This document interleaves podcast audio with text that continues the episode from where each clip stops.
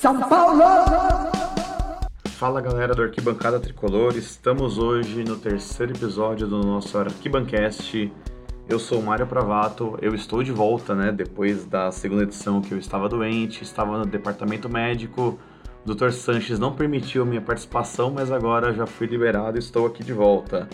Estou aqui com o Ricardo Sena, é, novamente, né? Conforme como foi no nosso primeiro episódio. Uh, fala aí, Sena, tudo bom? Fala, Mário, tudo bom? De volta, mais rápido que o Michael Swell, né?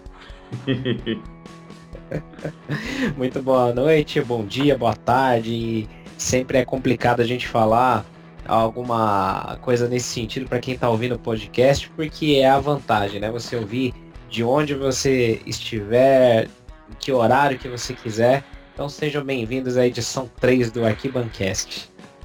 É isso aí, Cena. Só para posicionar os nossos ouvintes, hoje é sexta-feira, 15 de setembro, e o Tricolor joga daqui dois dias no domingo, né? Isso é importante para vocês saberem, né, em que momento que a gente está gravando isso. Então a gente não sabe é, quanto foi São Paulo e Vitória, mas falaremos sobre um monte de coisa aqui. Assim, pessoal, a, a gente é, não conversou antes, a gente não montou pauta, então assim, a, é, a gente é, eu tive aqui uma ideia rápida, quero ver se o Senna concorda. É, Senna, a ideia aqui para a gente fazer esse arquibancast, vamos tentar seguir uma ordem cronológica do que aconteceu nessa semana. Então vamos falar sobre o empate do São Paulo e Ponte. Depois a gente tem toda aquele, aquela repercussão né, da, daquela visita uh, barra invasão né, que aconteceu no CT da Barra Funda durante a semana. Uh, depois acho legal a gente falar uh, também um pouquinho sobre a festa né, do, do site tricolorpaulista.net, que aconteceu nessa última quinta-feira. E por último a gente fecha com o confronto contra o Vitória no domingo. O que, que você acha dessa pauta? Não, perfeito, perfeito. Assim a gente já elimina os assuntos já mais velhos que deixaram a gente bravo e vamos repercutir aí o que, que a gente tem aí pela frente. É isso aí. Vamos falar então do, do São Paulo e Ponte, né, que aconteceu no último sábado, às 7 horas no Morumbi. Eu não pude ir no jogo, né? Eu tava doente. Você foi, você, o Borges, né? Vocês estiveram lá. E aí, como que foi a, a sua impressão uh, lá do Monobi, porque eu acabei vendo o jogo de casa, tenho uma outra impressão, quero colocar depois, mas eu queria saber realmente a sua, uh, de como foi o jogo, né? São Paulo abriu 2 a 0 o time estava tranquilo, aí teve o pênalti, expulsão do Jusilei, tomamos empate, por sorte a ponte não virou. Fala aí pra gente. É, acho que esse jogo aí foi muito, muito decepcionante aí pra gente, né? O São Paulo fez um primeiro tempo razoável, não se comportou mal, é, tomou as iniciativas, até porque a Ponte Preta é um time fraco, né? Uh, o São Paulo ah, fez um golaço com o Hernanes, que é o cara que tá carregando esse time aí. E aí o, o time se empolgou, foi para cima, fechou o primeiro tempo, conseguiu aquele outro gol com a ajuda do Aranha, né? Que uma falha bizarra gol do estreante Bruno Alves. E aí quando tudo parecia tranquilo, né? Parecia caminhar para uma finalmente uma vitória sossegada depois de muito tempo. Uh, acontece o pênalti com aquele lance do Jusilei, que foi originado por uma falha do Sidão. Ninguém comentou muito isso, né? Sidão tinha feito uma defesa muito boa no, na jogada anterior. E aí, nesse lance do escanteio, ele espalma para dentro da pequena área, gera aquela confusão e o Jusilei acaba botando o braço ali no reflexo, é expulso, pênalti, com 2 a 0 ali no placar e pênalti com, uma, com um jogador a menos, poxa, era consenso geral de todo mundo que o Dorival deveria ter fechado ali o time, né? São Paulo tomou gol, uh, ele fez uma substituição que foi muito duvidosa para quem estava lá, depois a gente ouviu que o Militão sentiu uma contusão e por isso ele colocou o Bufarini, mas poxa, coloca o Bufarini, mas coloca o Lugano, coloca qualquer outra pessoa para fechar o time, tira um atacante. São Paulo chamou a Ponte Preta para cima, eles vieram. É, o próprio gol de empate mesmo teve três avisos antes, porque o mesmo jogador, Léo Gamalho, se eu não me engano, ele tinha dado já uma cabeçada que o Sidão espalmou e foi para trave, depois uma outra livre, e aí no terceiro, poxa, o cara sobe sozinho e faz o gol. Então, são Paulo mostra um despreparo psicológico. É, o São Paulo não aprende com os erros. Parece que os jogadores não, não têm ali na defesa uma noção de posicionamento e o Dorival continua sem conseguir mostrar uma evolução real desse time. Né? O resultado foi péssimo, foi horrível. Uh, a gente saiu ali com uma sensação de derrota mesmo. Um jogo que muitos já jogaram até a toalha já em relação ao rebaixamento aí do São Paulo. É difícil comentar. E, poxa, saiu todo mundo bem triste ali, viu, Mário? É, então, Senna, eu estava assistindo o jogo de casa, uh, até marquei alguns tópicos aqui para falar sobre o jogo. Uh, no dia eu tinha soltado no, é, no meu Twitter particular que o São Paulo até aquelas até é o momento do pênalti era talvez um dos melhores jogos do Dorival, porque a gente tinha aberto 2 a 0, a Ponte não chegava, a Ponte não causava assim, é, nenhum medo, né, para nossa defesa, nossa defesa estava super tranquila.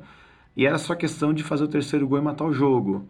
O pênalti não tem como a gente discutir, a gente, assim, teve muita gente na nossa página do Facebook que uh, cobrou que a arquibancada uh, anunciasse que o juiz foi o culpado do empate, mas eu não vejo isso. Eu oscilei, uh, talvez por reflexo, né, acabou espalmando a bola, pelo critério do árbitro era expulsão, então não tem muito aqui a gente questionar. Uh, então, assim, na minha opinião pessoal, até aquele momento do pênalti era o melhor jogo com o Dorival, uh, até mesmo, né, porque a gente jogou mal contra Cruzeiro e Botafogo, então naquele momento era o melhor jogo do Dorival. Lucas Fernandes era o destaque para mim, era o único cara que pegava a bola e chutava de fora da área, tanto que ele quase fez um golaço. Uh, e assim, saiu o pênalti, o Dorival, depois do Militão, né, é, como a gente ficou sabendo, ele sentiu alguma coisa, ele colocou Bufarini. Bufarini foi péssimo. Talvez ali é, não era momento da gente ter tirado o Militão e talvez, sei lá, o Marcos Guilherme ou alguém e ter colocado um terceiro zagueiro. Uh, então, ou seja, uh, se a gente vem com o Lugano, o Lugano é um cara que é bom pelo alto, é um cara que, por mais que ele, sei lá, o Lugano não tem dois metros de altura, tem ali 1,87m, 1,88m. Mas é um cara que na bola aérea ele sabe se posicionar muito bem, né? Ele sabe uh, jogar o corpo. Uh, então talvez se a gente tivesse ali com três zagueiros, não tivesse saído esse terceiro gol do, do, do, é, do Léo Gamalho. Desculpa não, terceiro não, desculpa não, segundo gol, né? Uh, é. E aí depois o São Paulo morreu, né? Depois que saiu o segundo gol, a gente só foi fazer alguma coisa aos 46, depois quando o Cueva entrou, né? Não é isso? É, e a gente correu o risco gigante de ter perdido ainda esse jogo, porque a ponte veio para cima, o Renato Cajal teve outra chance. É, todas, todas as jogadas eram na direita, nas costas do Bufarini. Bufarini realmente não, não, ele não é um cara mau caráter, sabe? A gente critica aqui, o pessoal confunde um pouco as coisas, acha que é ofensa e tal, e não é. A gente não critica a pessoa. Bufarini é um cara bem legal, a gente já teve a oportunidade de conhecer e tal. Só que assim, o cara não consegue desenvolver futebol, cara. Ele não consegue cobrir a lateral, que é a função básica dele. Todas as jogadas da ponte foram ali na, na, nas costas dele. E a gente tomou sustos até o final do jogo. E eu imaginei que o São Paulo ia tomar o 3 a 2 ali em algum momento, né? Foi bem ruim, bem ruim. Pois é, e o pessoal que acompanhou a nossa primeira edição do Arquibancast, é, vale lembrar que a gente já comentava sobre o São Paulo e Ponte, e a gente tinha falado né, de entrar com três zagueiros, porque era esse problema, o problema dos nossos laterais que não marcam. Então, assim, a gente teve problema com o Edmar, lá contra o Palmeiras, agora a gente teve problema com o Bufarini contra a Ponte. Então, ou seja, se amanhã entrar o Bruno, a gente vai ter o mesmo problema. Uh, no final dessa edição a gente vai falar do jogo contra o Vitória, mas contra o Vitória a gente vai estar com o Júnior Tavares. Então, não é dando spoiler, mas muito provavelmente na quarta edição do Arquibanquete a gente vai estar falando de falhas defensivas dos laterais. Uh, então, o que acontece? Muita gente comentou que, que parece que o Dorival não é um cara muito. que gosta muito de jogar com três zagueiros. Mas, assim, cara, a nossa situação hoje é fechar a casinha você fez um, fez dois gols, fecha lá atrás e vamos segurar o resultado como se fosse final de Copa do Mundo. Uh, fazendo é um comentário também sobre essa questão defensiva, até fazer uma meia-culpa aqui, que eu critiquei o Bruno Alves né, na primeira edição. Bruno Alves jogou bem contra a Ponte, uh, não vi falha dele e ele ainda teve a sorte de, eh, de marcar o nosso gol, nosso segundo gol. Uh, então, assim, não parece ser um cara tão ruim quanto pintou. ao mesmo tempo que no final do jogo ele, uh, ele ficou bem abatido, ele falou que a gente tem que correr atrás. Então percebe que o cara tem um pouco de caráter. Então eu peço aqui desculpas ao Bruno Alves, eu escrevi alguns textos aí, falei que ele era um cara de qualidade duvidosa, mas assim, meu, uh, tem que entender o meu lado. A gente contrata um zagueiro do Figueirense, 18º colocado da Série B, não tem como a gente ficar feliz. Então assim, pô, Bruno Alves, desculpa, uh, espero que a próxima vez que você entrar, que você continue demonstrando toda a raça, empenho, e é isso, é tentar buscar cada vez mais melhorar e honrar os teus quatro anos de contrato, que eu também bati muito nessa tecla, né mesmo, Senna? É verdade. Não, é compreensível, né? A gente vê essas burrices aí da diretoria, da gestão, tantos anos, contratações de nível duvidoso, que é normal, é natural que a gente questione quem chega, né? Mas legal, vamos dar tempo, vamos ver também, né? Vai entrar numa roubada, numa fria aí, que é pegar o time nesse momento. E Esperamos que seja mais uma peça aí para ajudar a gente aí, que a gente está precisando muito. Com certeza, ainda mais que por sorte o nosso amigo Douglas não faz mais parte do elenco. Infelizmente ele foi para Chapecoense, né? Chapecoense não merece isso. Uh, querendo ou não, né, Chapecoense disputa é, o rebaixamento é, hoje com o São Paulo, mas assim, hoje todos nós temos a Chapecoense como nosso segundo clube. A gente não jamais deseja mal para os caras. Operação Cavalo de Troia. Verdade, o Douglas foi pra lá, mas é capaz que ele nem jogue, né? O, lá o Groli, ele é titular, né? Ele foi formado, ele jogou muito tempo na Chapecoense, é capaz que o Douglas acabe nem jogando. Então vamos ver o que vai acontecer por lá, né? Uh, aí. E assim, depois do empate ocorreu aquela história da invasão, do conversa de torcedor com o jogador. Uh, Sendo o que, que você pode falar, até mesmo, né, é, a gente como arquibancada, porque a gente meio que ficou envolvido também nisso. O que, que você tem a dizer sobre, uh, sobre esse fato que aconteceu durante a semana? É, isso é um ponto aí que deu que falar essa semana, né? A gente se posicionou em relação a esse tema. Uh, a gente já falou no último podcast sobre aquele movimento resgate tricolor que é, demandava algumas coisas e agora aconteceu essa, essa reunião solicitada aí por membros da organizada com alguns sócio torce, sócios torcedores, torcedores de arquibancada e pessoas influentes ali como blogueiros e tal. É, antes que alguém fale, poxa, vocês estão criticando porque vocês não foram convidados. Não, a gente chegou a ter uma, uma sondagem aí para ver se a gente queria ir mas nós não também nos manifestamos a favor. O que, que acontece? É, primeiro de tudo, a gente acha que entrar num CT, num local de trabalho, não é lugar de torcida. Para ficar indo cobrar, para ficar tendo reunião, para ficar tendo posicionamento, até porque jogador de futebol, no geral, no contexto geral, tanto vai se importar, é, não está nem aí para o que vai ser falado. É, não que sejam pessoas ruins, mas é porque não é isso que vai influenciar o time ganhar ou perder. Se ganhar domingo, vão falar, tá vendo? Foi por isso. Se perder, vão falar, tá vendo? Prejudicou. Então, eu acho que isso não influencia em nada. O arquibancada, é, e aí falo aqui em nome de toda a equipe, nós fomos contra porque, primeiro, achamos que isso não, não, não deve ser feito. É, imagine você no seu trabalho, e o seu chefe chega e comenta assim com você, Mário, olha, tem um cliente lá embaixo que tá pé da vida com você, então eu vou mandar ele subir, conversa com ele aí, tá? Não é, não pode, tá errado. É, se eu sou jogador, eu ia estar extremamente pé da vida com o meu chefe por ter deixado isso acontecer. Porque eu tô ali para trabalhar. Posso até não estar tá desempenhando um bom trabalho, mas eu tô ali para trabalho, né? É, ficou essa questão também de quem que foi selecionado, como isso foi feito, como que foi o critério disso, né? A gente não entra no mérito porque a gente não conhece todas as pessoas que foram, conhecemos alguns, tem alguns amigos lá também que foram. É, a crítica não é a quem foi, porque se você tem a chance de ir e falar com um jogador, um dirigente, bacana, aproveita a chance e vai. Mas é, a gente acha errado. A gente não apoia essa ação, né? E então assim, do jeito que isso foi formatado também, isso dá uma margem para que a diretoria possa usar isso a seu favor. Para dizer, olha, se Deus o livre, né? São Paulo cair, vamos falar, olha, a gente contratou jogadores, a gente abriu portas do CT para vocês falarem com o elenco, é, a gente fez a nossa parte, infelizmente não deu. Então, sinto muito. E eles que são os principais culpados por tudo isso, em nenhum momento foram questionados, em nenhum momento se abriu a possibilidade de você fazer uma reunião com a diretoria para perguntar é, ou criar uma pauta de perguntas e assuntos e levar para a diretoria falando onde é que está indo a receita de, sei lá, de sócio torcedor, como que tá, como que é o critério para pagamento de comissões em termos de negociações de jogadores, quem é que recebe, qual que é o percentual, como que isso funciona, né? Como que é, é, é avaliado um jogador para ser contratado porque as reposições não foram à altura.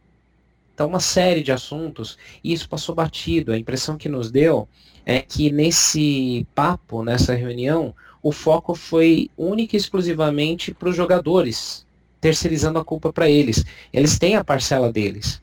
Mas e a diretoria? Pelo que eu ouvi, o Vinícius Pinotti não, não comentou nada, o Leco não falou nada, ninguém questionou eles. Também seria ruim, de repente, na frente do elenco, se questionar a diretoria. Não era o formato também para fazer isso. Mas ficou uma coisa meio teatral. Então, para mim, e né, toda a equipe do arquibancada, pelo menos, concorda, acho que isso não tem efeito nenhum e, e é totalmente errado.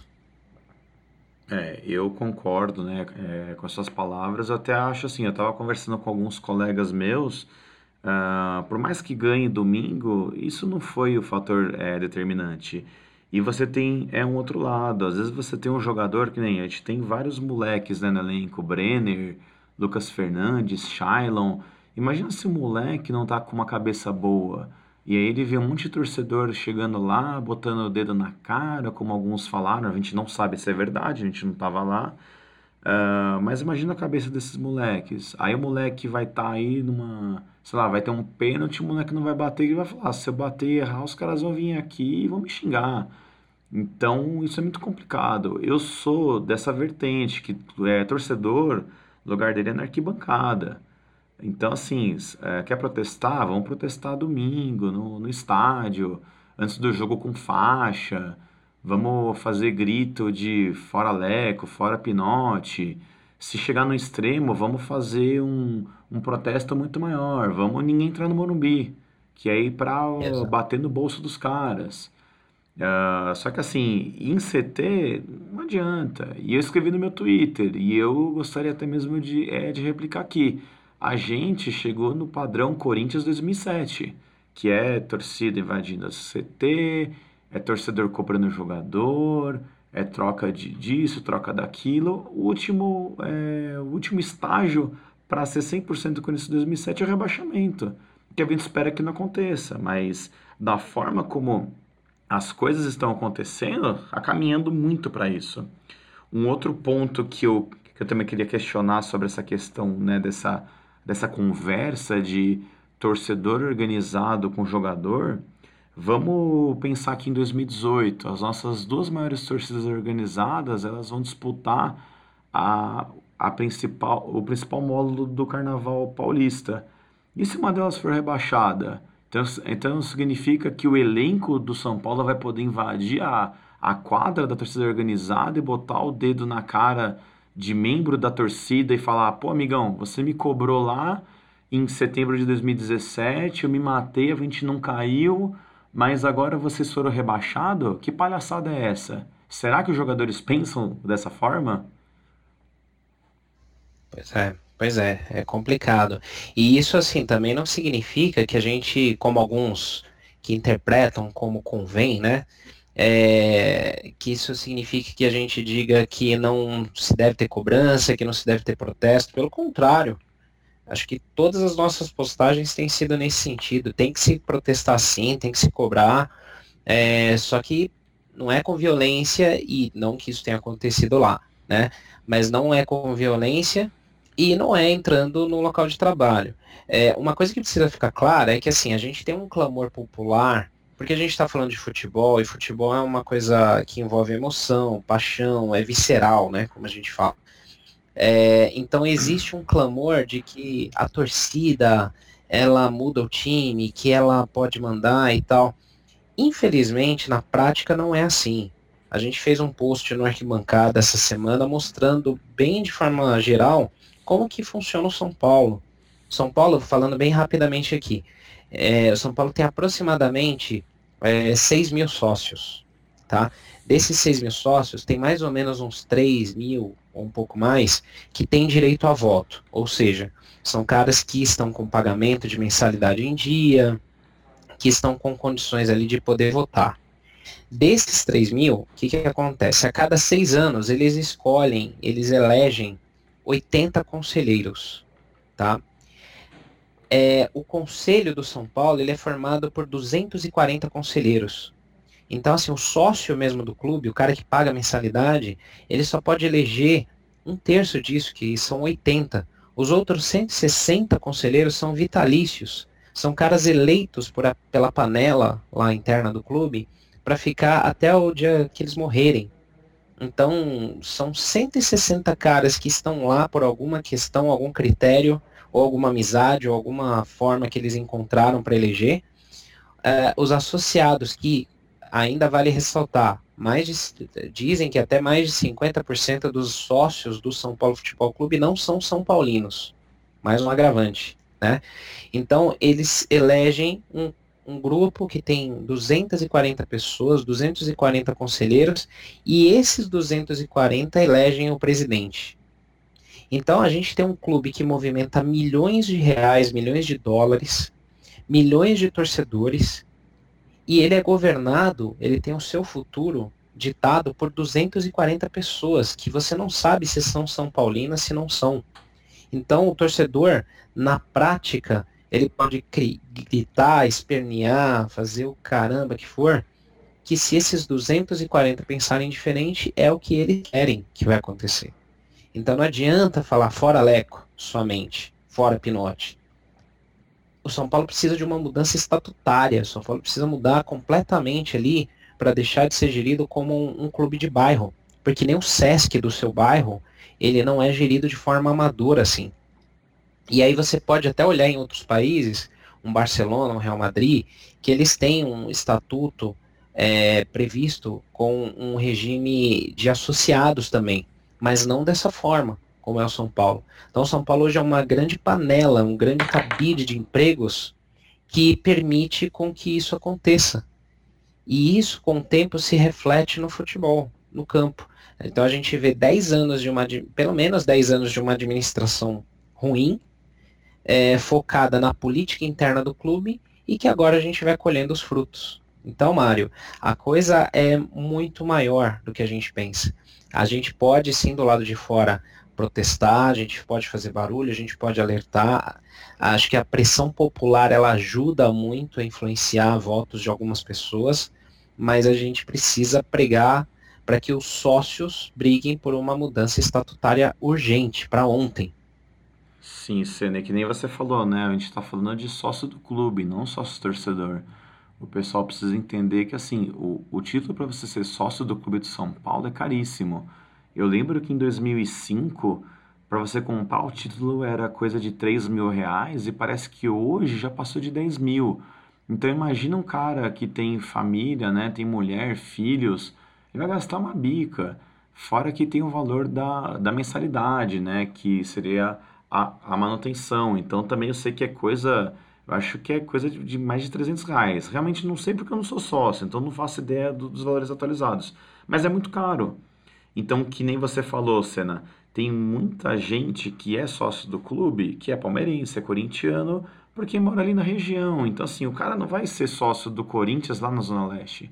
Ele compensa ser no São Paulo, ali no Morumbi. Ele mora ali do lado, né? Então, quando esse cara for votar, ele não vai votar pelo, é, clu, é, pelo futebol, ele vai votar pelo clube. Então, assim. Pela piscina. Pela piscina, pela vaga de estacionamento coberta. Então, ou seja, é, ou até mesmo. É, não adianta, vai ter cara que vai votar no, no candidato que é pior que é, no cara que menos pensa no futebol. Pô, o cara pensa, eu sou corintiano, não quero um cara de visão moderna, quero botar o, o tiozão aqui que tá com pensamento arcaico, que daí o, o futebol vai ficar largado, o clube vai ficar sempre ótimo e eu tô tranquilo, né? Eu sou corintiano, não tô nem aí. Então, é, eu acho que deve ter muita gente que acaba pensando assim. Uh, Exato. Então, o que acontece? Se o sócio do clube não lutar, não adianta arquibancada tricolor, SPFC 35, SP Digital e todos os outros sites se unirem, fazerem o escambau a 4, que não vai mudar nada. A nossa força é zero hoje em relação ao clube. Mas isso também não tira o nosso, o nosso jeito de protestar. A gente vai protestar, a gente vai indicar o que está errado. Inclusive, hoje teve uma postagem né, é, no nosso Facebook criticando a gente, falando que a gente parece revista de fofoca. Mas a gente vai falar o que do pessoal? O que, que a gente vai falar, gente? A gente é 19 colocado do campeonato. A gente virou um motivo de chacota, até mesmo mais. É, só um exemplo, no, no grupo aqui do meu trabalho, ninguém mais tira sarro do São Paulo. A gente já tá no nível pior. Periga cair, o pessoal não soltar rojão. É, não é verdade? É verdade. E aí, só para ilustrar, hoje para você ser sócio do São Paulo, se você individualmente quiser comprar um título, né? Custa a bagatela de 20 mil reais. Olha o aí. título adquirido no clube. Eu falei 10, tá? já tá em 20. Tá em 20. Se alguém associado te indicar e fizer uma transferência, de repente alguém que não quer mais ser sócio, fizer uma transferência para você, aí custa 10, né? Mas é, o título adquirido diretamente custa 20. Se você for filho ou dependente de um associado, aí custa 10 mil. Transferência entre terceiros, né, custa 10.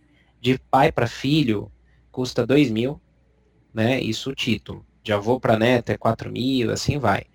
É, e a mensalidade, isso dados recentes aí de julho. O casal, a mensalidade é R$ 361,66, individual R$ 230,42 e o dependente R$ 95,85 cada.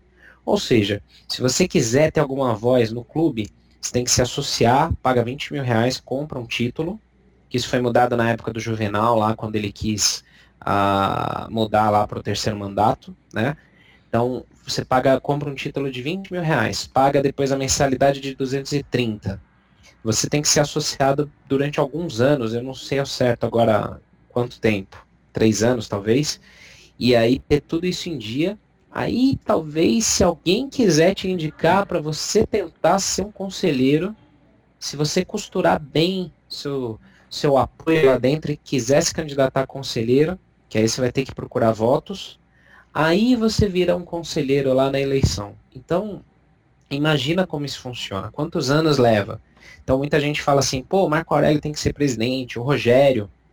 Eles são associados. O Marco Aurélio, inclusive, é, é conselheiro já. Né?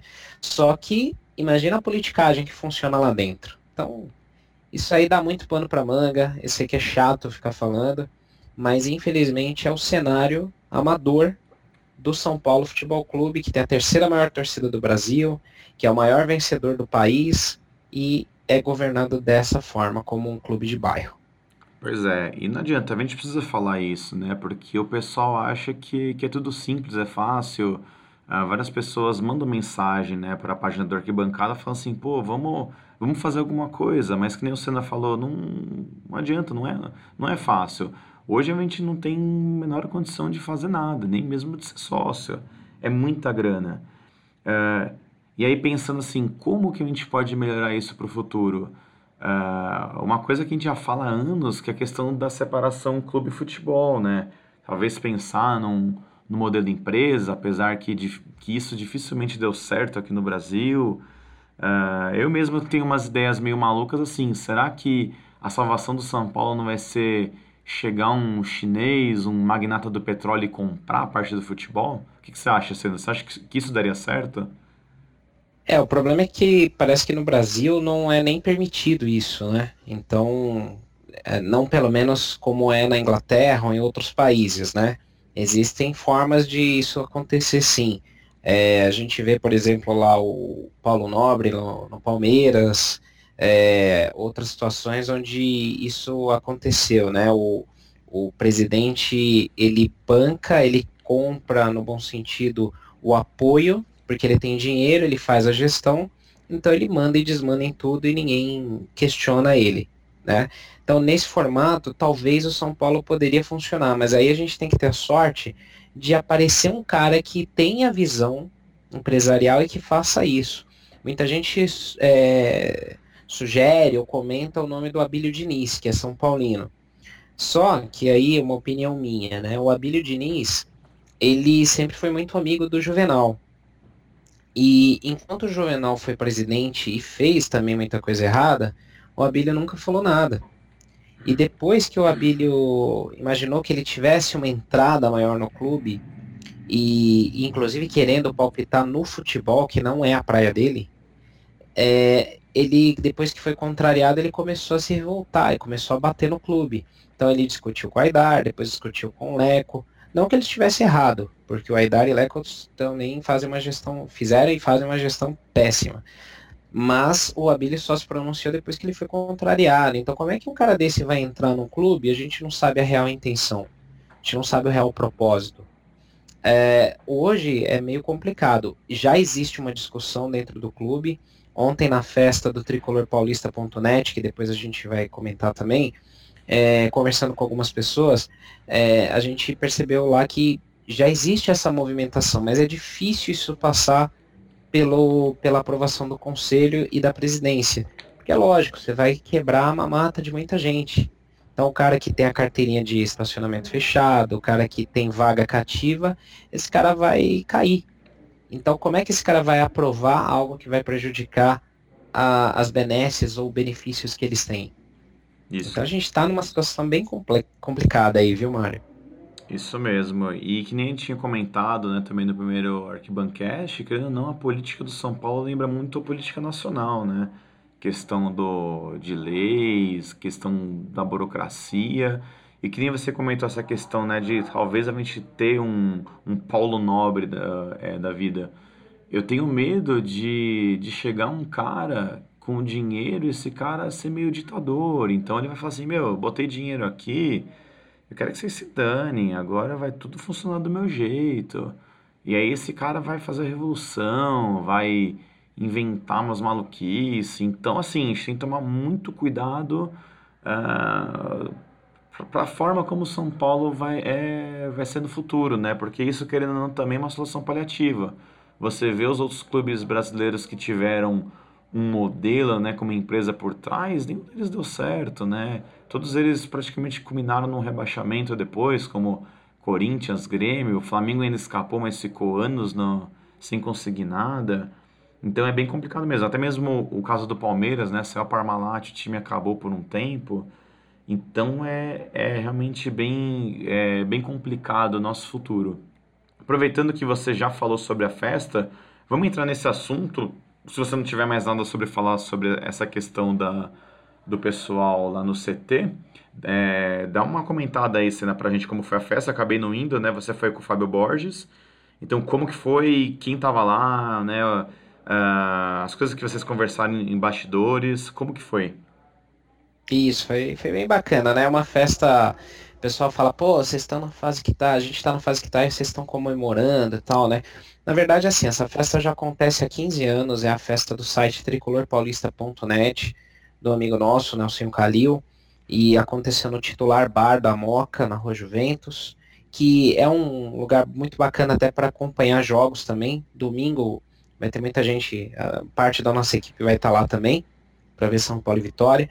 E, e assim, teve sempre é casa cheia, sempre bacana, porque é um evento onde a gente tem uma homenagem a ex-jogadores é, e a gente consegue encontrar muita gente de outros sites, a gente troca muita ideia lá.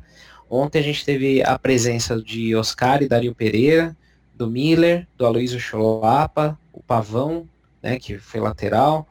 É, e, e, em outros anos a gente teve Murici, Rogério Ceni, Valdir Pérez, é, muita gente mesmo, né? É, pelo momento do time, logicamente que não ia ninguém do elenco atual, né? A única pessoa do clube que foi lá presente, pelo menos do que eu vi, foi o Mansur, que ele é um advogado que há muitos anos está ligado ao clube. Uh, ele hoje é chefe do departamento de comunicação, se eu não estou enganado. E esteve presente, mas é, a gente não tem contato com ele. E, e outros amigos, repórteres, né? Marcelo Lima, da, da Rádio Capital, estava lá também, a gente bateu um papo. É, pessoal da, do SPFC.net, é, do Mundo São Paulo. Então, muita gente presente lá, foi bem bacana, né? No papo de bastidores, assim que a gente fica trocando ideia lá com a galera, é, então, como eu adiantei, né, a gente falou muito sobre essa questão da separação do social e do futebol, que é algo que pode ser vital para assim começar uma mudança no São Paulo. É, é, algo difícil, é algo muito tortuoso, difícil, mas que tem muita gente lá também que ainda tem bons princípios e está tentando fazer isso acontecer. Uh, em relação ao time, o que se fala é que assim, o elenco não tem assim, um racha como como se propagou muito, né? Existem divergências, sim, que são naturais. Você tem um elenco grande, muita gente ali é, é, trabalhando junto todo dia, você vai ter desavenças, né? Mas não é que tem um racha, um grupo aqui, um grupo ali. Existem jogadores que sim mostram mais comprometimento e outros que têm contrato por acabar, por se encerrar, já estão vendo outro futuro aí pela frente e aí, lógico, não vão, até naturalmente, não vão demonstrar a mesma intensidade né, que outros. E isso preocupa também. Há um consenso que é, é preciso ter uma intervenção de alguma forma, algum apoio. Muita gente fala do Murici, mas o Murici mesmo já posicionou, como a gente falou em outras vezes, como um consultor, alguém que vai dar um apoio, não com um cargo fixo, remunerado. E ele tem razão também. Uh, mas hoje, assim, para salvar o São Paulo de um eventual rebaixamento, a gente vai ter que ir com o que tem, com esse elenco. Então, que o elenco possa se blindar, possa se fechar, resolver suas, suas pendências lá. E, e mais ou menos, basicamente foi isso que foi comentado lá ontem, né? É, queria deixar aqui um grande abraço aí para o Nelson Calil, que organizou isso pessoal lá do, do titular bar, o Beto, todo mundo lá, a galera da São Paulo Mania Tatuapé, também a Fernanda, que, que compareceu lá, montou um stand de vendas, e teve banda, enfim, foi bem legal. Musas do São Paulo estiveram lá presentes, então tem novidade para o calendário arquibancada tricolor até o fim do ano. É, no geral foi isso, Mário. Foi um evento bacana, assim, apesar do momento do clube. Muito legal. E o pessoal que critica, assim, gente, pô, o site tem mais de 15 anos, né, de, de vida, tem que comemorar mesmo. Não é porque a fase do clube atual não é das melhores que não vai acontecer. Inclusive, no ano que vem, a arquibancada completa 10 anos. A gente vai fazer uma festa, que tem que comemorar, né? Porque é um trabalho muito bacana, a gente se empenha tanto, a gente não tem ajuda de ninguém, é, são vários empecilhos no caminho, então assim, a gente tem realmente é, que comemorar. Parabéns para o Nelsinho, conheci ele no passado, faz muito tempo que, que eu não o vejo, mas assim, merece todos os parabéns, porque 15 anos é coisa demais. Uh, vamos falar então sobre o, o confronto de domingo, São Paulo e Vitória no Barradão, 4 da tarde, o jogo da Rede Globo. Uh, com certeza vai estar um calor absurdo. Uh, ainda mais para esse horário, né? Para a região onde vai ser o jogo. Uh, teve um zagueiro aí do Vitória que já falou que eles vão treinar para atropelar o São Paulo. Então, assim, você vê que a gente está sem moral nenhuma. Uh, os caras também até esses dias estavam na zona do rebaixamento e os caras estão falando em passar em cima da gente. O que, que você acha, cena desse jogo? O que, que você espera? Olha, é... o São Paulo precisa resolver essa questão de, de, de identidade no jogo, né? Precisa definir se ele vai para cima com intensidade, que eu, que eu acho que não seria uma boa nesse jogo, né? Mas também quando faz um gol não pode tomar gol do jeito que toma, né? É, tanto na sequência que toma quanto na quantidade, né? Pelo menos dois gols por jogo o São Paulo vem tomando. Então eu acho que para esse jogo contra o Vitória, o time tem que ir um pouco mais cauteloso, se fechar sim. A gente tem que ter a humildade de reconhecer o momento que nós estamos. Então fecha, tranca o time, vai, joga por um contra-ataque, faz um gol e tranca. que é capaz, assim, se der tudo certo nesse sentido, a gente ainda, ainda consegue ganhar um jogo lá. Eu acho que para esse jogo, é, é difícil falar dessa forma, mas eu acho que é melhor um empate do que ir para cima tentando ganhar e tomar outro fumo de novo, né? Sim, para posicionar nosso ouvinte, o Dorival ele tem treinado com o seguinte time, né? Ele treinou com essa escalação na quarta e na quinta e hoje o treino foi fechado.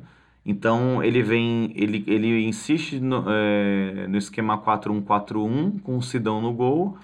O Militão vai continuar é, na lateral direita. Parece que, que o, o, problema que ele teve não foi sério.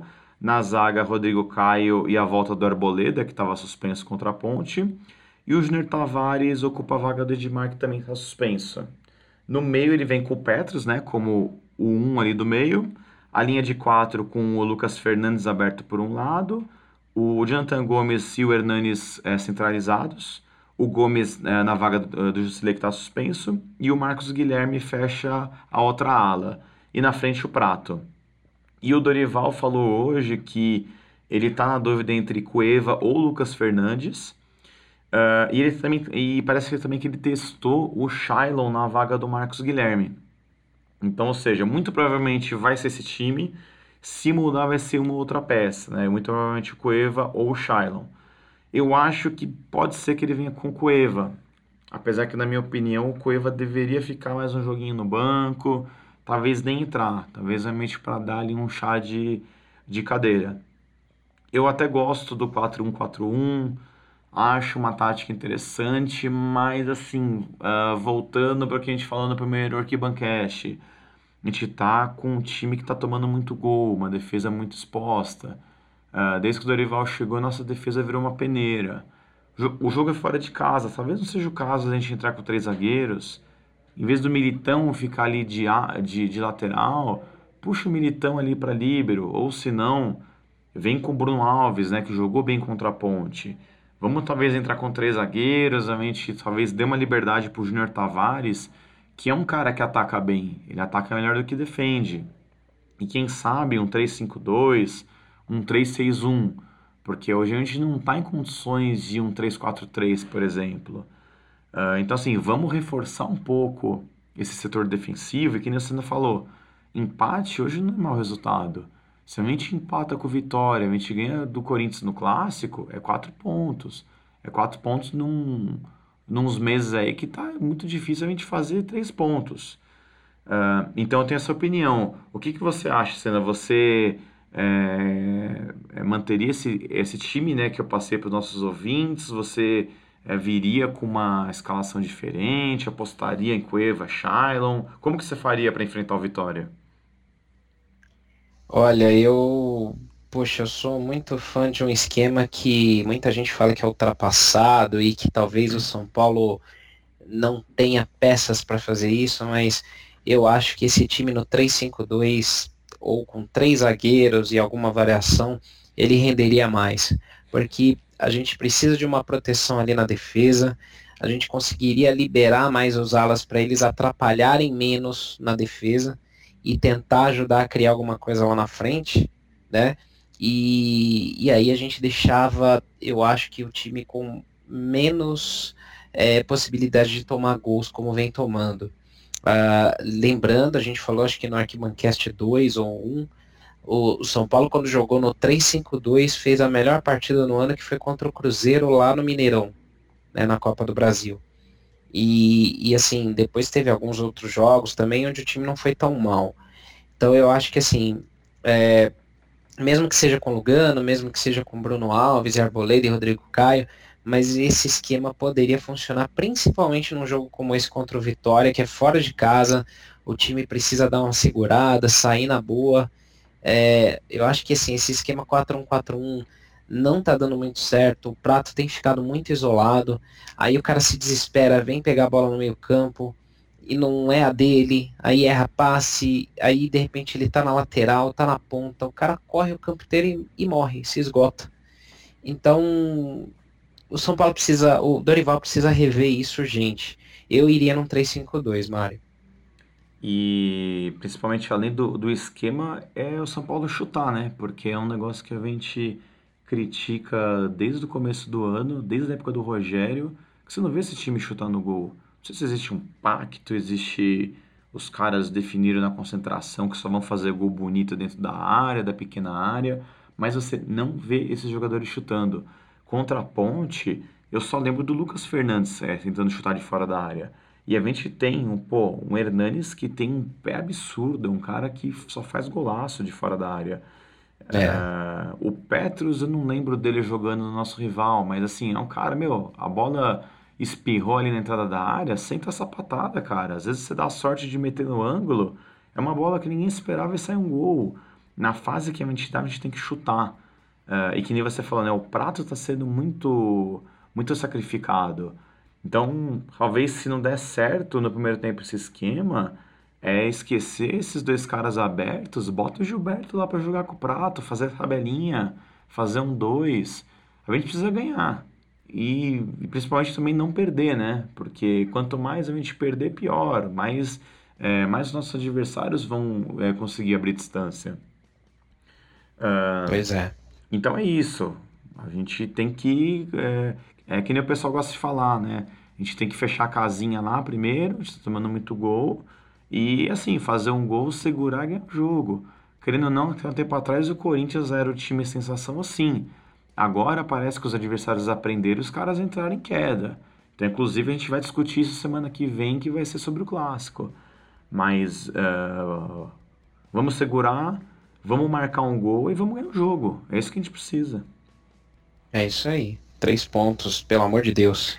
Precisamos muito. É. Bom, pessoal, a gente está querendo um modelo aqui de 45 minutos de podcast, que é o tempo de um, de um tempo de jogo, né? Então, ou seja, se vocês estiverem lá assistindo na Globo, Kleber Machado, Luiz Roberto, bota no mudo, assiste o jogo e, e ouve o Arquibancast. Porque a gente vai ter bem esse tempo que é do jogo, né? Esse tempo do, do primeiro tempo, do segundo tempo. Uh, então, assim, a nossa edição de hoje já alcançou o tempo regulamentar. O quarto árbitro subiu a placa aqui de 4 minutos de acréscimo. Então é basicamente só para a gente fazer um fechamento. Uh, então, assim, eu só queria agradecer o Senna, falar que assim, putz, tá muito legal. Uh, eu ouvi várias vezes o primeiro episódio, eu tava muito nervoso. Confesso que eu saí aqui da sala suando. Hoje já tô muito mais de boa. O próximo episódio vai ser muito melhor. Então, assim, a gente está curtindo muito fazer isso e a gente espera realmente os comentários de vocês. Uh, então, assim, pô, esse podcast já tá num monte de lugar. iTunes, Google Play para quem é fora do Brasil, tá no nosso site. Por enquanto vai é, ele vai estar tá no SoundCloud. Uh, só que o que acontece? O SoundCloud ele é grátis até X minutos. Nesse momento a gente ainda não vai assinar o plano full. Uh, então, muito provavelmente a gente vai ficar tirando os episódios antigos e colocando os novos, porque a plataforma é legal. Então, assim, continuem ouvindo continuem apoiando os nossos canais. Aí vou deixar para o Senna fazer a despedida dele também, uh, soltar os nossos links. Mas assim, o podcast está sendo um projeto muito legal mesmo. Valeu para quem está ouvindo, valeu para quem está tá dando sugestão, para quem está apoiando, para quem está criticando também. A gente quer ouvir a crítica de vocês, porque a gente quer melhorar. A gente conseguiu transformar isso em semanal, já é a terceira semana seguida que a gente está aqui. Uh, e a gente vai estar aqui semana que vem, a gente vai falar sobre o clássico. Então, Senna, faz a sua despedida, fala um pouquinho sobre os nossos canais, uh, e aí depois a gente encerra de uma vez só. É isso aí. É, o podcast é assim, um trabalho muito bacana mesmo. A gente já tinha tido um piloto há muitos anos atrás, né, com outra equipe ainda, e finalmente saiu do papel. É, assim, a gente, por mais que, que, como o Mário falou, a gente tire os episódios mais antigos do SoundCloud, no nosso site, no arquitricolor.com, é, vocês têm uma aba lá do, do Arquibancast e ali você vai ter todas as edições, né? A gente vai arquivar todas. E a gente pede mesmo que vocês possam interagir, mandar pra gente, sei lá, dicas, detalhes, porque a gente é novo nessa função de podcast, né? É algo recente, então o que vocês puderem colaborar, contribuir com relação a assuntos, temas. Eu queria também já deixar um abraço aqui para o pessoal do perfil Acervo Tricolor que ouve o podcast. Sentiu falta essa semana que a gente demorou um pouquinho mais para gravar. A gente teve alguns problemas de saúde, tanto do lado do mar, depois eu também. Mas estamos aqui já de volta. E nos próximos a gente vai trazer alguns convidados. Então fiquem de olho, repassem, escalem aí, compartilhem e continuem acessando os nossos canais, facebook.com.br arquibancada, no Twitter e no Instagram é arroba arquitricolor, no YouTube também é só procurar Arquibancada Tricolor, você já cai lá no nosso canal, se inscreva, já são mais de 21 mil pessoas. É, a gente tem perfil no Google Plus, a gente tem até no Snapchat, só que aí, como a gente tem vida, a gente não consegue é, cuidar de todos os canais. Mas pelo menos Facebook, Twitter, Instagram e YouTube, além do site e fórum, a gente está ali o tempo inteiro com a equipe 100% ali trabalhando para o São Paulo, né? São Paulo Futebol Clube Instituição e para você torcedor também. Com certeza. E assim, se você ficou com dúvidas sobre qualquer rede social, entre no nosso portal www.arquitricolor.com. Lá tem tudo.